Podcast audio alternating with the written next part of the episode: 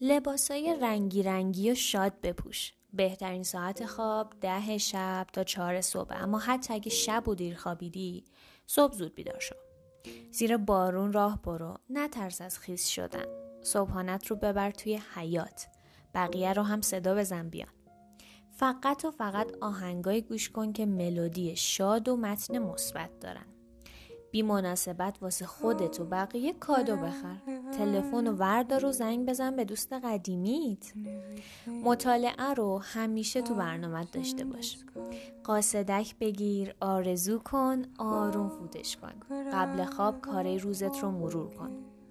همه اینا رو گفتم و تو شنیدی.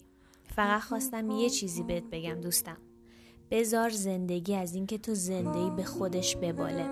برای خسته شدن خیلی زوده. بزار هر کی هر چی دوست داره فکر کنه. بی خیال تو شاد باش. لبخند و فراموش نکن.